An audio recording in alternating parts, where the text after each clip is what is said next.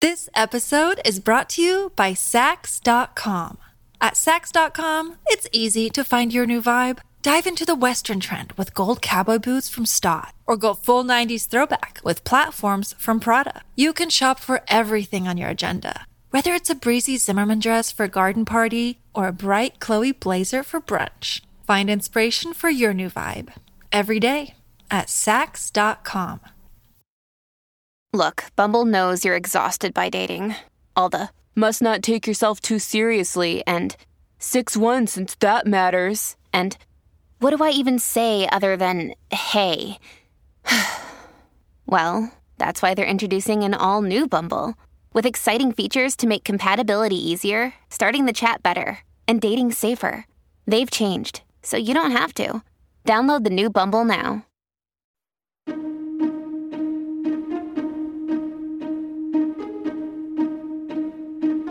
Hello, Vas here with this week's podcast. Our guest is Anish Kapoor. Anish was the first living artist to take over the Royal Academy with a record breaking blockbuster exhibition. He's the recipient of a Turner Prize, a knighthood, an Oxford doctorate, and the Lennon Ono Prize for Peace.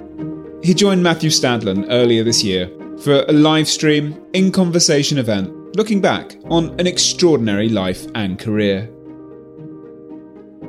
when I met you in person, we were in your studio in, in London, and that was probably back in about 2010 for the BBC, and it was an incredible space in itself. Will you talk to us just a little bit to start with about how important your immediate environment is to you as an artist? Yes. So you're right. I do have a good bit of space that allows me to experiment. In fact, I have six different rooms in, in my studio in each of which different things happen. Sculpture is a strange process. One of those uh, uh, spaces is a painting studio, which is where at the moment I spend most of my time. But sculpture is a curious process. Things take an awfully long time to happen. To make an object takes a while. So I have, um, I think it is seven, seven assistants working with me in the studio, each in different studios, and I work with them. So I spend part of my day in each studio working with different people. They've all been with me, bless them, for years and years, some 25 years, so a good long time. And in a way, it's not a factory. I mean, I, I once, very early in my career, wrote on my studio wall, I will never be a worker in my own factory. One of the problems with success in of almost any kind is that you turn into a version of yourself. You do what you're supposed to do. I say, forgive me, everyone, fuck that. I'm not doing it. I think being an artist isn't about producing product we live in a very, very strange time. The art world is the strangest place where it doesn't require, it doesn't want newness. It wants the same as you did before. So one has to manage that very, very carefully. How do you, how do I, quite honestly, make sure that I have enough coming in, I'm talking about money, of course, to keep my practice really going and still do what comes from within and not do what the art world expects. It's a very, very difficult thing to, to truly maintain. So the studio is a place of experimentation. Most of what happens there, I'd say half of what happens there doesn't work. And that's okay. Who gives a shit about what I know? I'm not interested in what I know. I am not interested in what I know. My job as an artist is to look for those things I don't know. How do I do what I don't know? And that, I think, as an ongoing process, requires a kind of a deep inner life. It's the only way to put it.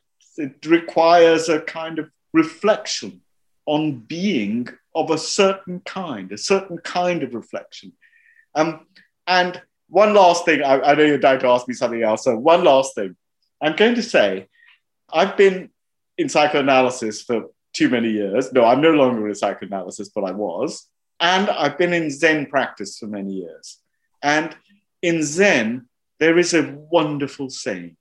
It says, first idea, best idea. So I truly try and live by that. That is to say, I'll go to the studio. I try not to think about what the hell I'm going to do. I'll do a drawing on the wall, mostly on the wall, because I love drawings on the wall, and go for it. Say, that's what we're going to do. So I keep telling my team, don't think, do. That's what I try to do too.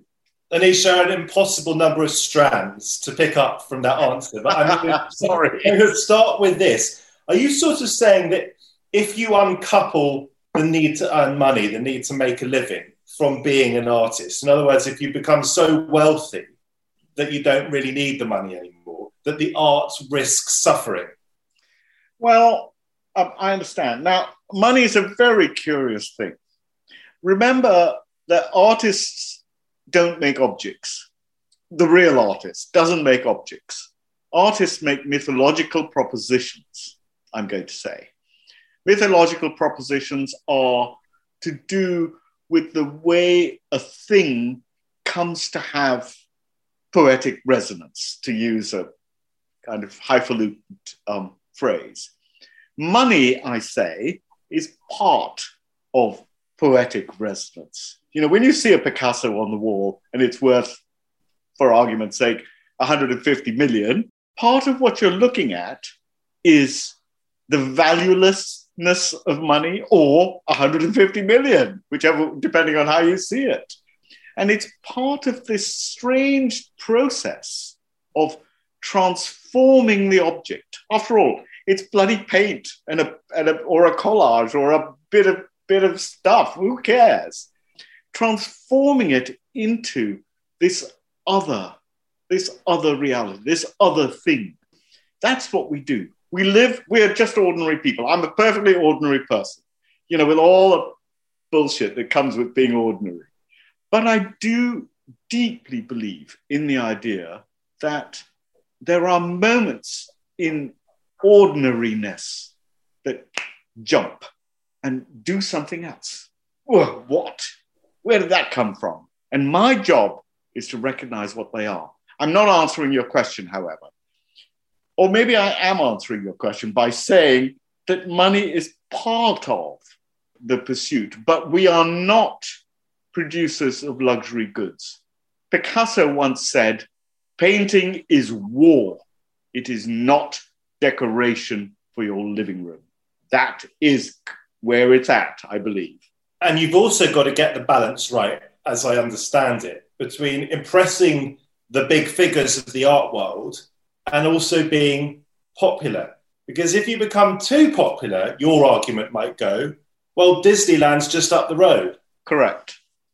It's a tough one. It's a tough one. The art world, ah, you know, who cares about bloody art world?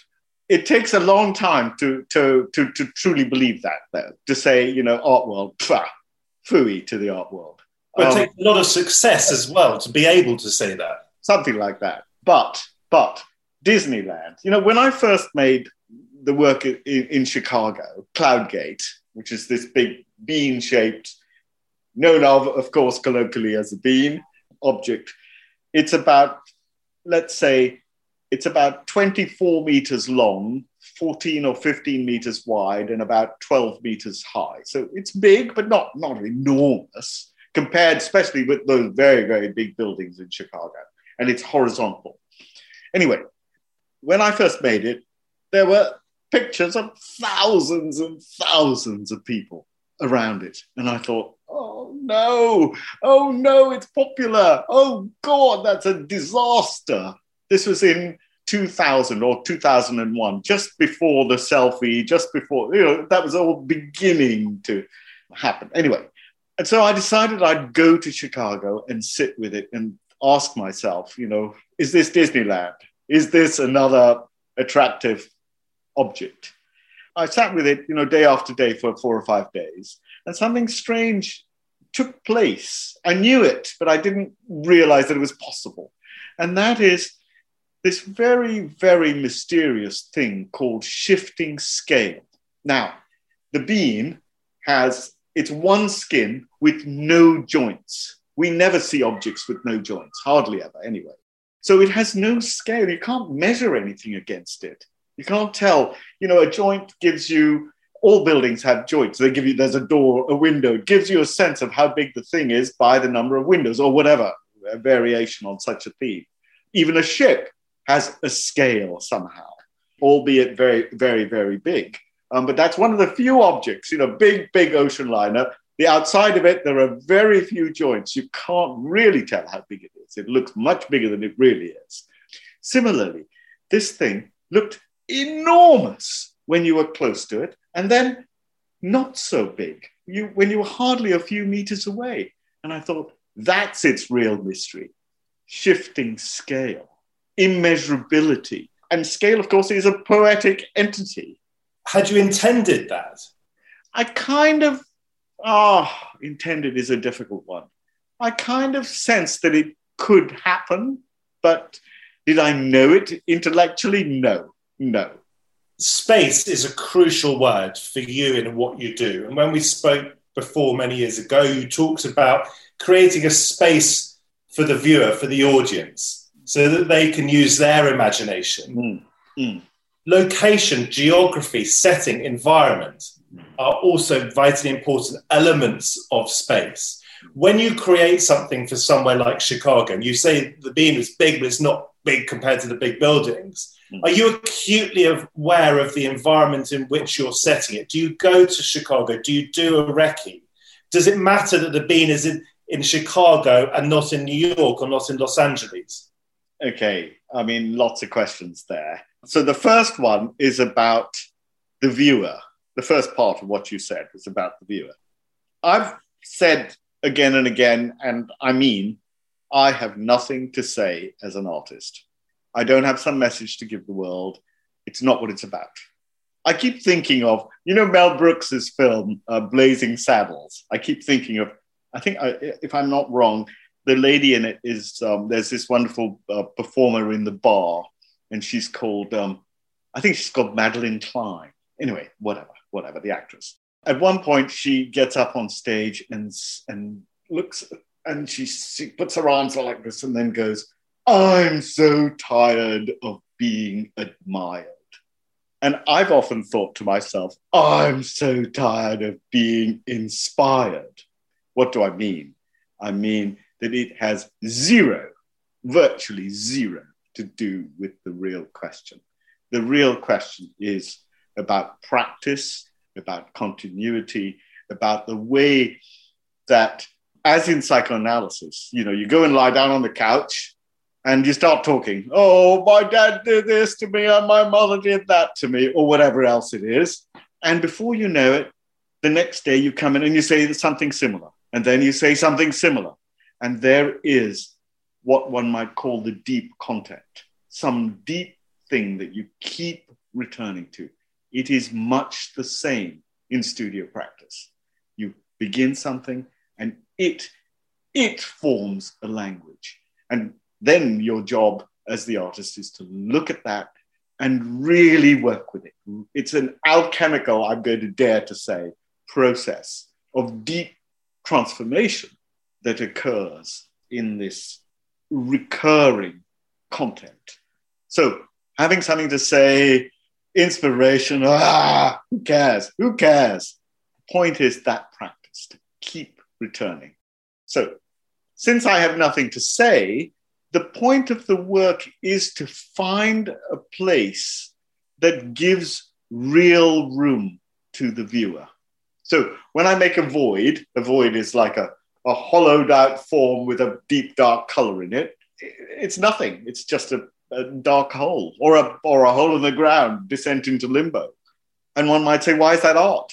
Perfectly good question. Why is it art? What happens there is, I hope, anyway, and I, I, I trust, is that it's not a dark blue hole. It's a deep, deep, deep darkness, a darkness that I know in there, a darkness that you also know. I don't have anything to say, but what it's what it is is some fundamental content that you and I both share at some at some level. It gives space to you as the viewer to say, is this something you're afraid of? Is this where you came from? Is this where you go when you die? Or whatever variation on such on such a question. So that's one kind of space.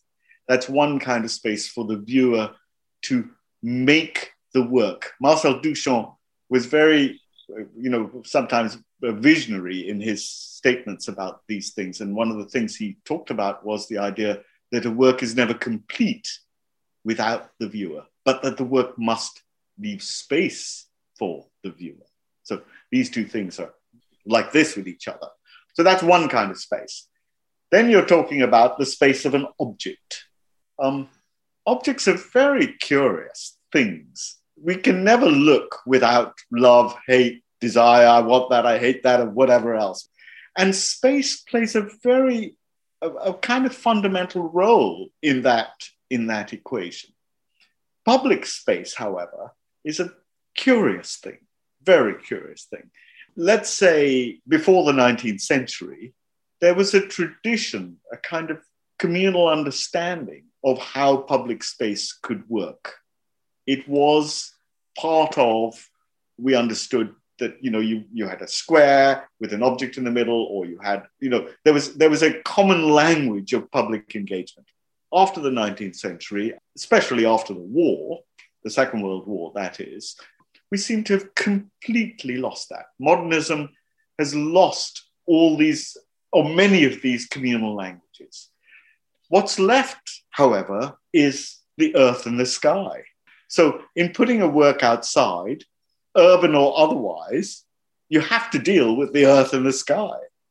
And I think you have to deal somehow or the other with the problem and question of communal engagement. And you're one of the rare people, and this is why I was asking the question, who is valued both by the art world and by we, the people. Uh, and so I have to try and I have to try and understand what you see your talent is if you're neither the producer of objects, as you said earlier, and nor do you have anything to say, what is your great skill? God knows. I truly, truly, deeply believe in this nebulous mission that is, forgive me for being highfalutin and stupid, but that is the poetic. I mean, I've used that word a number of times now, but I truly believe that in it lies our humanity. In it lies our frailty and our unknowing.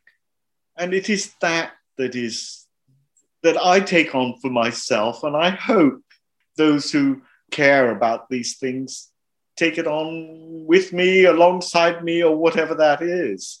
So just to take, take that thought just a little bit further, if, if I'm or any of us are standing in, what, in front of one of your great works, I'm, I'm thinking, for example, this wonderful sort of deep coloured bowl shaped things, yes. or perhaps yes. some of the mirrors, and you do a lot of work with mirror. And the word perspective, I think, is something we probably have to touch on. You have a little already. But if I'm standing in front of that, I, I know you're not going to be prescriptive, and I don't want you to be. But what do you sort of hope I might feel? And in your wildest dreams, do you hope that I might leave that space and take something of it with me? Okay, Matt, the weird thing is that I don't make art for you. I make art for me. And that's a terrible thing to say, isn't it, in a way? And I'm also, I hope, the harshest critic of my own work. It takes sometimes takes a while, and I do find that it's necessary to have a work leave the studio and go into the world before I can really, really, really see it. But I will not shy away from saying mm, that's a good work or not not good enough or whatever else. And I feel, I suppose, that if it has space for me, space if it confuses me, look, look, most of the world, most of what we know, most of the objects we live with, almost every single object we live with, I would dare to say even every single object we live with, is completely knowable. There's very, very rarely in a lifetime you come across something where you go, huh? What's that? Imagine, imagine that one could make one such thing, one such thing that's as mysterious as those objects out there in the universe. There are a few objects in art, very, very few, very few, that have that curious quality where you kind of ask, what? Where did that come from? What is it? Without asking you to be to blow your own trumpet, Anish. I'm not. I'm, I hope I'm not going to. But anyway, yes. can, you, can you draw a line between you and Michelangelo? Oh God, no. well, I'm, I'm, being serious. If you, if you, ta- if you take ego out of it for a second, you are our most important living sculptor, certainly in this country and arguably in the world. Now, I'm not asking you to compare yourself to Michelangelo, but do you sort of do you see yourself as an inheritor in some way of his legacy?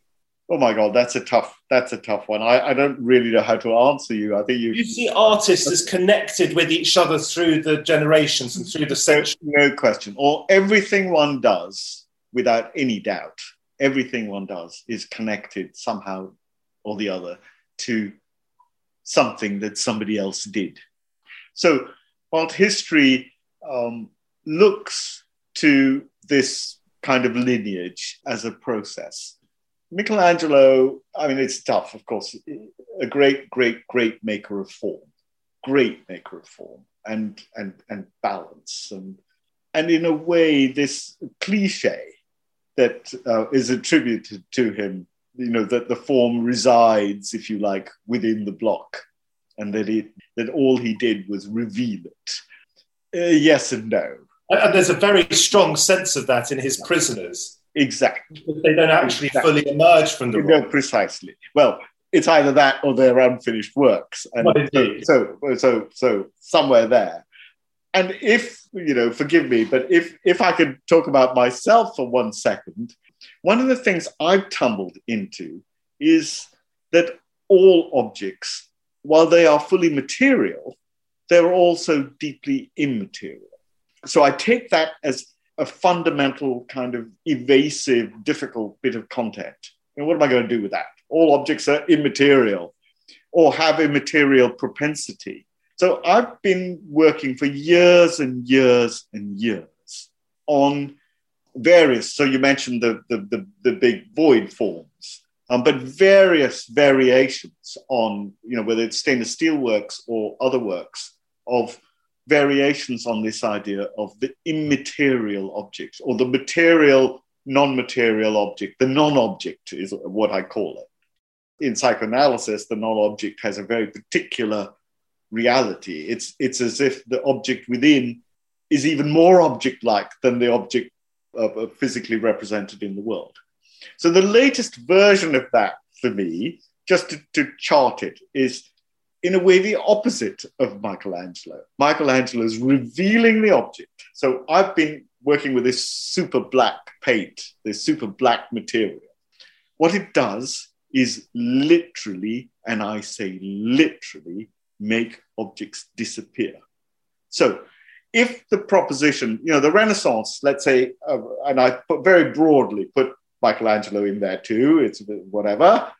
What it, it had two, at least two great, let's say, uh, visual moments. One is perspective, place the individual at the center, and then the world kind of does this, so to speak, in the distance. Okay. The other is the fold, the fold the fold in, a, in fabric, all those wonderful paintings with, with the fold. The fold, of course, is all about being. It says, I, the man, you, the woman, whatever, your being is represented by this fabric, by this fold, by this thing. This material is such, I'm talking about the black now, that if you put it on a, a fold, you can't see the fold. It's gone. It's gone. I say, therefore, it is beyond being. Now, I'm making very, very grand claims. It is the blackest material in the universe, not which, in the world. Which, which, you invented. Well, I didn't invent it. Somebody else, a, a, a scientist, invented it. Um, but I've worked with it now for a good many years. He and I have entered a kind of collaboration. It's a well, headache of a complicated thing. You know, we started out, he started out being able to make things about this big, an inch square. We can now make them about that big, um, 30, 30 inches square. I'm hoping we can go bigger, but we, we'll see. The point I'm making here, though, is that in this mythological process of this super black material, the proposition is that the object has an otherness which perceptually is utterly confusing and is the opposite of Michelangelo. Deeply related to Michelangelo, the opposite of a thing is always related to the thing, but you understand where I'm coming from. I wanted to, and that's going to be the subject of the, the Academy exhibition, is um, it not? In part, in part, yes. Uh, let's take a step back for a moment.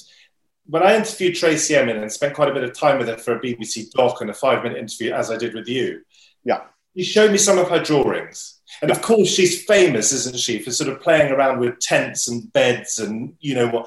But she earned the right, I think, to do that because her draftsmanship, her drawings were just, I thought, incredibly brilliant. Mm-hmm. Do you feel, I mean, are you a good draftsman, dare I ask? And do you feel that that you, as it were, earned the right to play with these enormous scales? Or, or, or, how much was talent and luck, and how much did you actually go through the nitty gritty? Because you went to art school in India, and then in the early 70s, you came and did two art schools here in Britain. Do you kind of feel you went on a similar journey, a conventional journey, or not? I mean, it's a very complicated thing that, again, skill is, you know, I mean, one might ask a simple question Is the hand of the artist overrated? Probably yes. I mean, it depends on what you do, doesn't it? I think I draw rather beautifully, actually, but but that's beside the point. No, I um, wasn't suggesting otherwise. But no, no, no, no, no. Suggest otherwise. I don't, it doesn't matter. You can suggest otherwise. It's really not a problem. But I don't believe that's the real issue.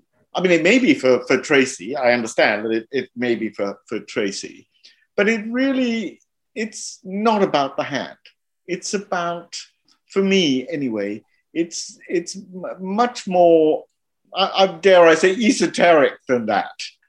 For example, I've been another one of these things I tumbled into, a very Indian thing, I should say, is the idea of the auto generated object, the object that makes itself. So in the Royal Academy, I put a great big wax, a, a block of wax, like 20 tons of wax. Yeah, and it went very, very, very slowly through the doors of the Royal Academy uh, in one side of the gallery. Slowly, oozing, but powerfully. Yes, oozing and squeezing itself through like some terrible, terrible train of death or, or, or, or whatever, however one, one could. Um, but the proposition is that it made itself. There was an object in the process of making itself. Now, where, wh- why is that art? One might reasonably ask, why is that art? I'm not going to answer the question, but I am going to propose the idea that it's not just a thought, it's also a physical fact. It was also made of the most blood red, deep, dark, dark red waxy, painty kind of stuff, and had, I think, because of that, because color is so deeply mysterious, all kinds of resonance with who we are, what we are, what happens to us, etc., etc. Location and environment were very, very important there, I imagine, for you in anticipating the work or in creating the work, because you knew it was going to be a living, breathing exhibition. Mm. And in a sense, we, the audience, are participating in the journey of the work because we're witnessing this apparent evolution. Right. Correct. I've got to ask you this as well, Anish, because earlier you talked about the demands to stay the same and not to be new. How do you avoid being a self conscious artist? How do you sort of consciously be unself conscious? I think you have to teach yourself that. Yes, I'll tell you. I'll tell you In 1983, I did a show in New York. I'd been reasonably successful in London before then, but I was a young artist. I was um, Oh, I was 25 years old, 26 years old, whatever. Anyway, I did this show in New York. We sold every single thing within 10 minutes. And everywhere I went in New York, everyone was telling me, wow, you're an amazing artist. Wow. Endlessly, endlessly, endlessly. And I, I found it wonderful, of course. And then I came back to London and I couldn't work. I couldn't do anything. I tried and I just couldn't get those stupid words out of my head. I couldn't, couldn't, couldn't. I had six horrid months. I mean, awful, awful months, awful months. When I, I feel, felt as if I'd just completely lost my way because I believed that fucking bullshit. And so I, one day I went to my studio and I wrote on my, on my studio wall, because I love my studio wall, as I said earlier, don't believe your own bullshit. And, and I've tried since then not to believe my own bullshit. harder, I'm sorry, what? It must get harder and harder. Well, not really. Not really. You know, you learn how to you learn how to be mature about success and all the rest of it, like everything else. You know, still got to get up in the morning and still got what am I going to do today? I, I have a regime I, I make a work every single day. Saturday, Sunday, every day, but every day. I make a work, at least one work every day. And it keeps it sane. You know, that means I have to think of it. I mean, I have to think or I have to feel a work, more, more like feel a work every day. But that doesn't mean you have to you have to leave your family home and go into the studio on a Sunday. Um, luckily, at the moment where we are here, I have a little studio down just just next door here so I can go in there and and uh, take a few hours. Yeah. And your other half puts up with that. Bless her. Yes. you said before, Anish, that an artist's job is to be lost. You've also said that in a way, an artist is a fool on a journey of discovery, and the sort of mysterious mythology of the work of art is in the discovery that, that, that you, you come to. How much of your end result is in the idea from the very beginning, the, the, the sowing of the seed, the inception of it, and how much of it is in the journey once you've had the idea? I'll answer that question in this way. Um, I was asked to do a show at a, a, very difficult but beautiful space in Vienna. And I've been uh, thinking about what to do, what to do, what to do, what to do. So one day I went into the studio and had an idea, stupid idea. I'm going to put a cannon in the middle of the room and I'm going to shoot wax pellets, red wax pellets into the corner. So, being a stupid bloody artist, I did it. I went to the museum. We, no, obviously, I made the cannon and then we went to the museum and just shot at the corner. And astonishingly, all sorts of things occurred that I just, what? Where the hell did all that come from?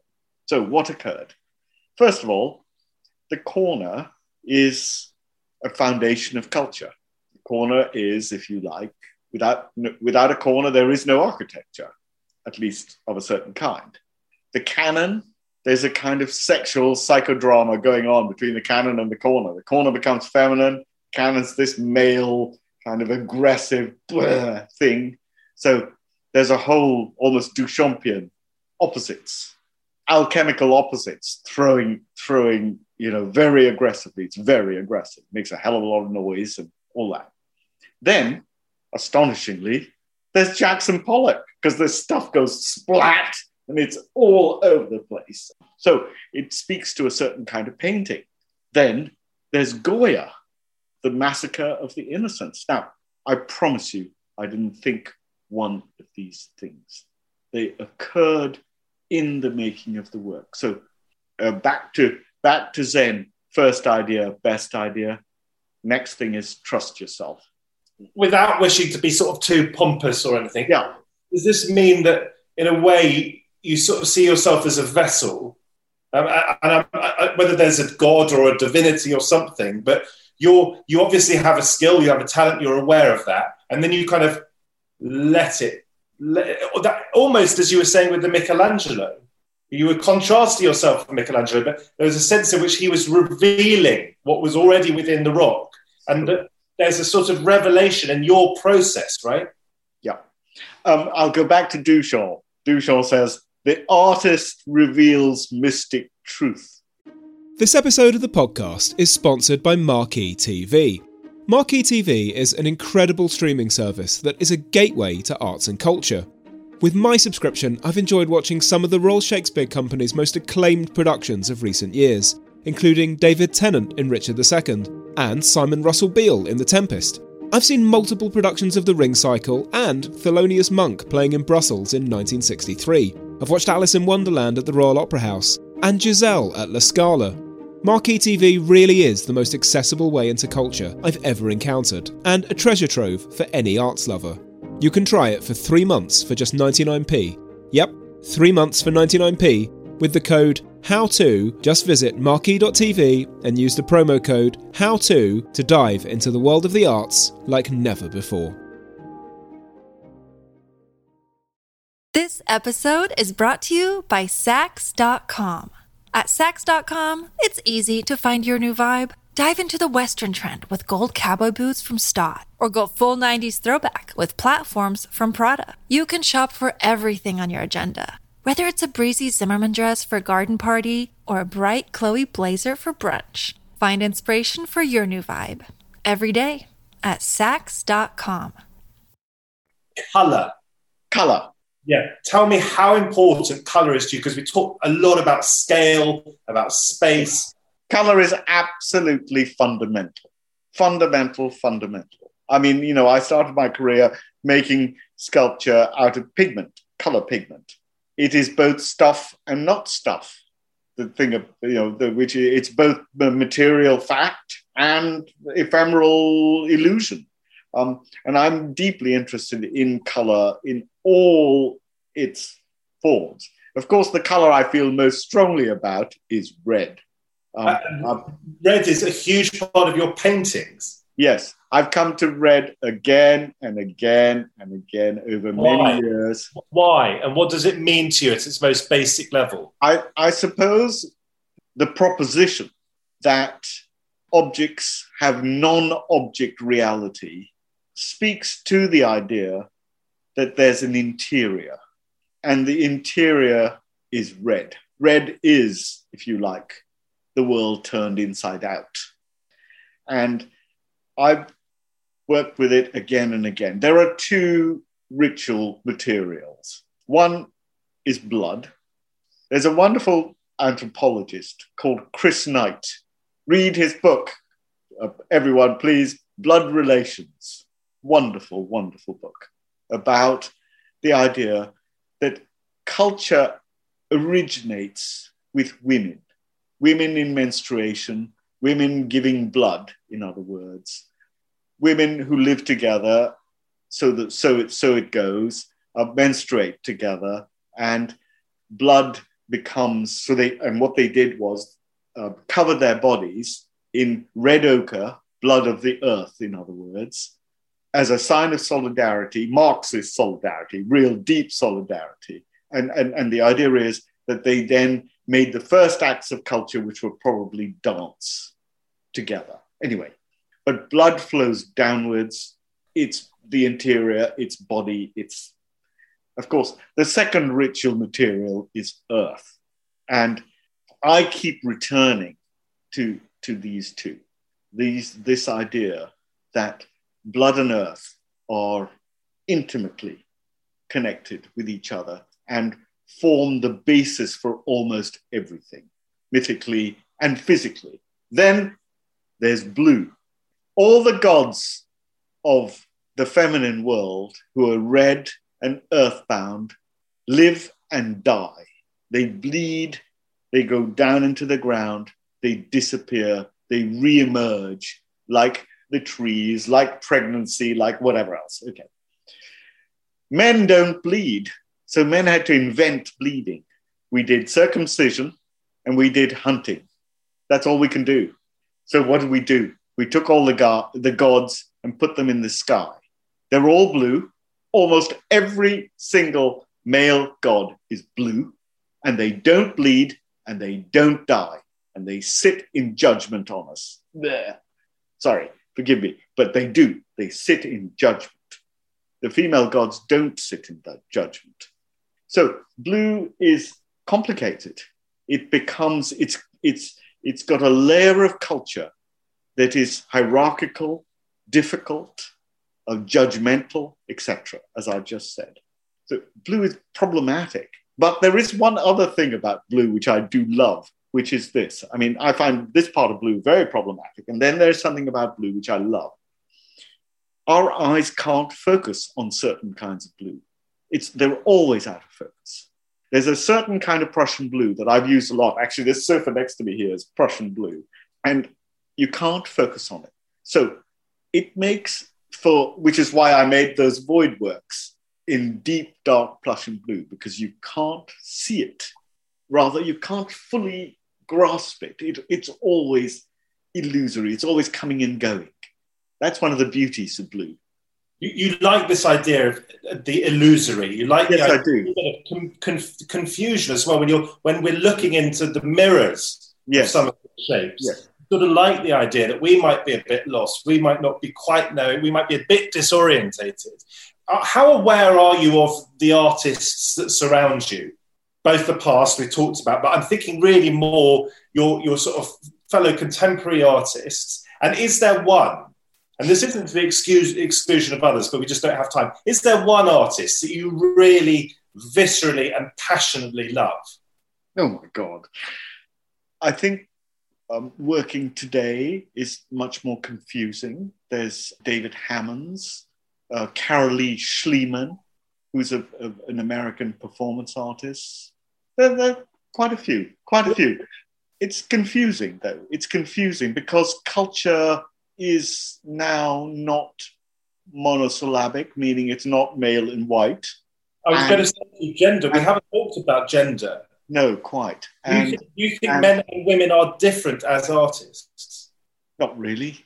Not really. I don't think men and women are that different as artists. It's to do, um, you know, one could argue that there's a different language to the creative spirit in a woman. But really, is that a big issue? I don't think it is. I don't think it is at all. It's really to do with whether it can have deep resonance. Why shouldn't it? Okay, I'm, I'm going to ask you a, a question that bridges, I hope, what we've been talking about with what we'll try and find a little bit of time to talk about, and that is your your own background. So your mother was, an, I believe, an Iraqi Jew, which makes you Jewish, Yes. and your father was Indian. Yes. They, they, they brought you up in Mumbai. How much Indianness, and I appreciate that there are well over a billion people in India, so being Indian means a myriad of things. How, but how much sort of Indianness is there in your work? And is there any sort of Jewishness in your work? I feel incredibly fortunate. I mean, God Almighty, so lucky to have been born into two great, great, great traditions.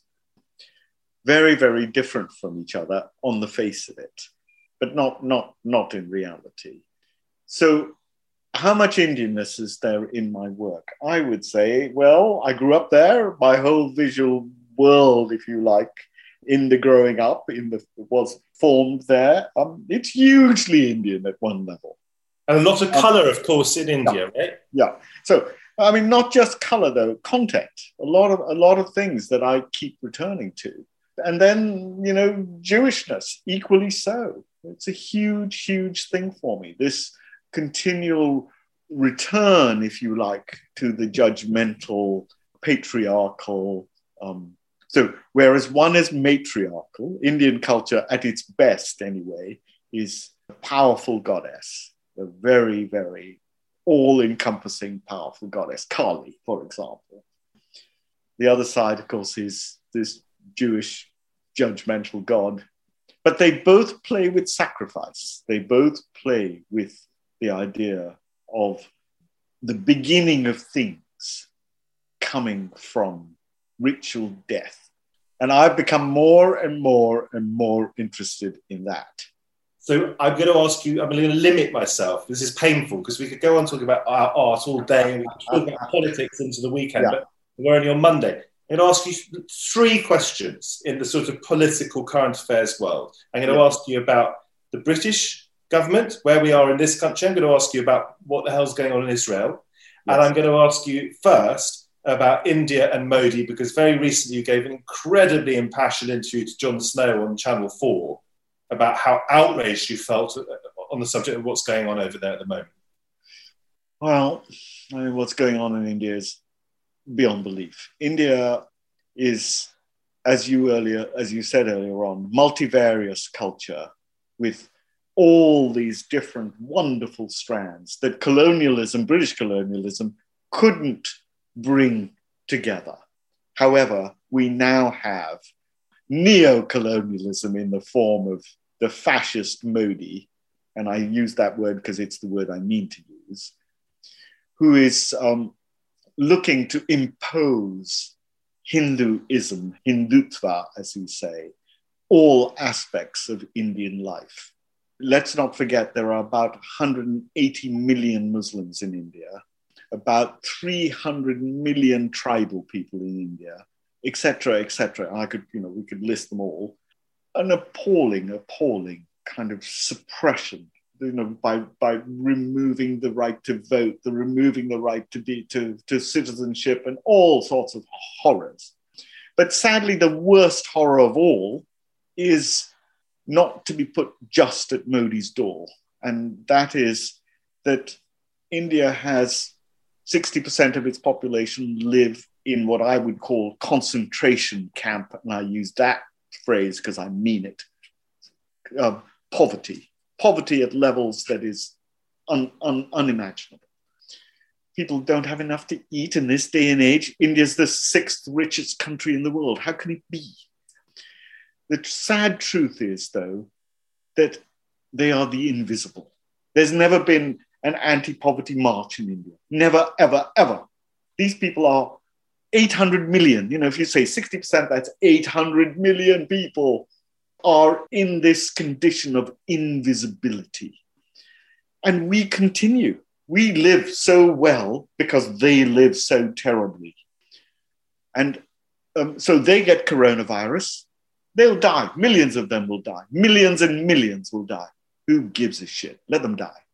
And that's the attitude. You walk down the street in India, you can throw a piece of paper or whatever else on the street. You never have to pick it up because there's always someone lower than you who will pick it up. And that's the general attitude. It's appalling. How the fucking Indians, how can we allow this to happen? Black Lives Matter named George Floyd, a man who he's got a name, he's a real person. Does one Indian in this position, does one Indian have a name? They're nameless faceless, invisible, invisible. To Indians too, I say that. So, oh Christ. And this government, they couldn't give a shit. Let them die because they're a drain on the national economic reality. So that brings us to the British government that post Brexit, but also Brexit delivering, which is now scrambling yeah. to do a trade deal with India, amongst mm-hmm. other countries to, to cozy and to cozy up to Modi, such that some believe the reason that India wasn't put on the red list until it was was not to irritate or upset Modi. So, what do you have to say about the British government and politics in this country now? You know, we, like everybody else, have, have um, lurched to the right. It's a great, great sadness that uh, Brexit has come from hyper-nationalism. And we, can you believe that that buffoon Boris managed to sell to sell Brexit to the British people? I, I find it hard to believe, but there it is. And we've had um, a continuation. You know, one could argue that Tony Blair carried on what Margaret Thatcher started, and David Cameron carried on what Tony Blair started and now we seem not to have any any other way to think than the one offered by Boris and his cronies. Um, um, half, you know, half the people in power there are, are of Indian origin, much to my shame, and they are, um, let us say, even more right wing than the leader himself. I can't believe it, but there it is. And the whole thing is leading us to, or rather coming out of, a fantasy that Britain, Britain can be some kind of colonial power again. It can't. Britain's irrelevant in real world terms. And I think the sooner we realize that we have our role to play, but it isn't world statesmen, the better it is for us to have reality. According to me, the EU, it's a, whatever, bureaucratic, whatever, but it's a great peace project. You know, 70 years of peace. That we've left it is a huge step backwards, huge. Oh, I hang my head in shame. Israel, and we could talk about what's going on there again. oh, you do want to dump me in it, don't you? Anyway, yes, yes. I'm going to let you speak, and whatever you say, whether I disagree with it or not, I'm not going to come back. You can come back if you like. I don't mind. But, but I think we. Whatever you say, there's likely to be someone or a lot of people who feel differently. So, with that caveat, go but, on. But I, but I do feel it's you know disgraceful. Um, I think one has to be very clear. I'm Jewish. I think you're Jewish too, my dear. Now, I know that we can both be anti-Zionist without being anti-Semitic. There is a huge, huge, huge difference. And it seems that today these things get conflated with each other. Incorrect. So we can say Netanyahu is disgraceful human being, long, long, long standing of long, that's proved over and over and over again. And his will to bomb into submission people's the, the Palestinians. It's just uh, give me a break. You can't. You can't. It's not possible. Anyone bombing anyone else isn't great. I don't excuse Hamas for doing what they're doing, but but but it's it's you know the difference is vast. There has to be a human way through this. Amos Oz, the great Israeli writer, said before he died the Jews came out of the ghetto, but the ghetto never left the Jews. And it's as if we're reenacting in Israel this ghetto mentality that seems to want to isolate, insulate um, us Jews from our neighbors. Come on, it's, it's old fashioned, out of date, impossible, at a human level, unlivable. We have to change it. I will just just say this because it's important that I understand why you say we Jews, but of course yes. there's a huge difference between the Israeli government and you and me. No, of course. We are not accountable and should not be accountable. No, no, we're not. We're not. We're not remotely accountable. I wonder whether you agree with me on this. Like, I'm just so tempted to ask you. I think it's helpful when British Jews do speak out against the policies of the Israeli government when they see fit, because it reminds people uh, there's no excuse for anti Semitism. The only people responsible for anti Semitism are the anti Semites. But there's also no doubt that the actions of the Israeli state in recent years is a recruiting sergeant for anti Semitism. And therefore, I think it is helpful if the likes of you and I speak out against Israel's behavior where we see fit. I'm completely agreed. I mean, the great liberal, the great liberal movements of the 20th century were um, many of them were Jewish, and the ones of the 19th century were certainly Jewish. Marx himself was Jewish, as, as I think was Engels. So there is a huge, huge, huge tradition in Jewish thought for open minded, broad minded thinking. And I absolutely refuse to be, to be categorized in this extreme position taken by um, the Israeli Israeli government. Anish, there's a brilliant question here from Emma in the Q and A. Within experimentation, there may have to be a room for failure. Yes. How do you approach failure, and have you reached such a point of stature where fear of failure is no longer possible? I forget who it is. Some American scientist said, "Fail often, but fail quickly." Now, that's the key. So I, I, you know, obviously experimentation's all about failure. Failure is essential to it. It has nothing to do with stature whatsoever. You either fail or you don't fail. But I think one has to risk failure, but risk it and realize rather as quickly as possible that it is failure. You don't always, one doesn't always. But I like that technological kind of approach to it. So you fail and fail quickly, realize it's failure, and move on. Victoria says, Can you tell us a little bit more about how your Vantablack works are made? In other words, the process. So um, at the moment, they're about this big, let's say 30 centimeters or so. The form has to be made out of metal. So it's, it's complicated. So it's a machined form. It then goes into what's called a reactor.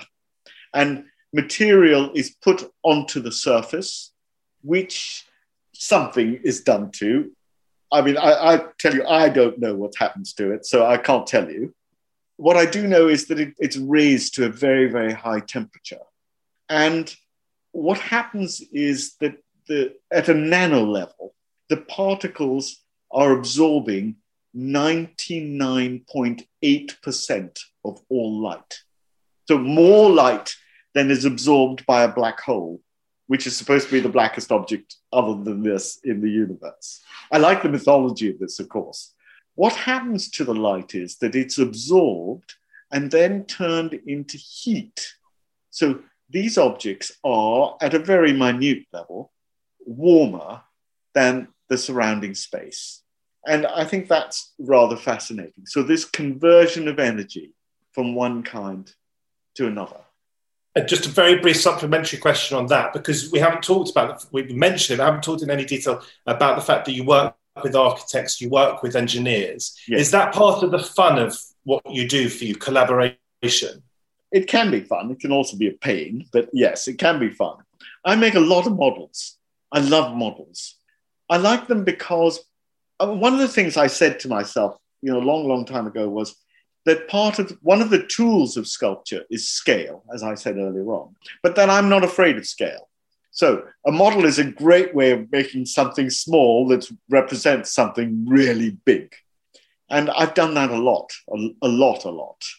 Um, so uh, as you know, in, in exploring this, there have been occasions when it's been good to work with engineers, architects, etc., uh, etc. Et just, just super super quickly when you're building something creating something as big as what ended up in the, the olympic park mm-hmm. how do you env- how do you sort of envisage that? How does it work the, the the the move the journey from the tiny model to that? It's a whole process. We started i say we because i worked uh, more or less from the beginning with an engineer called cecil balmond who's a very very very brilliant engineer. Cecil and i we discussed the idea that tall structures with a limited budget, as this was, are always tripods. So I put it to Cecil that what I thought might work would be what happens if we try and get a piece of spaghetti to loop and stand up? Will it stand up? Can we get it to stand up? And then what we found was that we had to have a very particular kind of engineering that could only be done by computers. So, so we made a whole series of models, lots of models, lots of propositions to ourselves about what was needed, and eventually settled on, on something which was approved by the people. And then we had to go through this very complicated process of engineering it so that it could actually be built and take all the, the stresses in this spaghetti form. Final question times of crisis can be the springboard to create art. What can we hope to see globally in the next few years? How important will the arts be to the recovery from the pandemic? The arts have clearly suffered a huge, huge setback during museums, theatres, uh, music halls, etc., etc., have been through you know huge period of difficulty it's beholden on us as artists to now find a way. But we have hurdles. One of them is that artists, my kind of artist, I'm talking about um, visual artists, on the whole, we have succumbed succumbed to rampant capitalism. Everything is for sale. Everything is for sale, and everything is out there being made in a way as commodity for sale. It is our tradition, let us say modernism and postmodernism have taken, especially modernism, but even postmodernism, have taken it as our tradition to find the radical in the visual. If it's for sale, how the hell can it be radical? So we have to reassess our willingness to sell stuff to the tyrants of this world and onward, and reassess ourselves in relation to commodity, what we do, and its objectness. Very, very difficult problem. It's a cultural problem that some may argue points to the end of culture. And I think we have to be very, very careful how we negotiate that.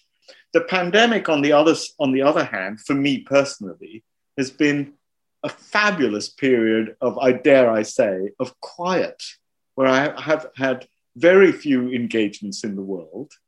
I've been able to go to the studio, my little studio here, every day and just let this daily practice have a, an uninterrupted life. I must say, I've loved every second of it. It's, it's what, I, what I intend to continue to do.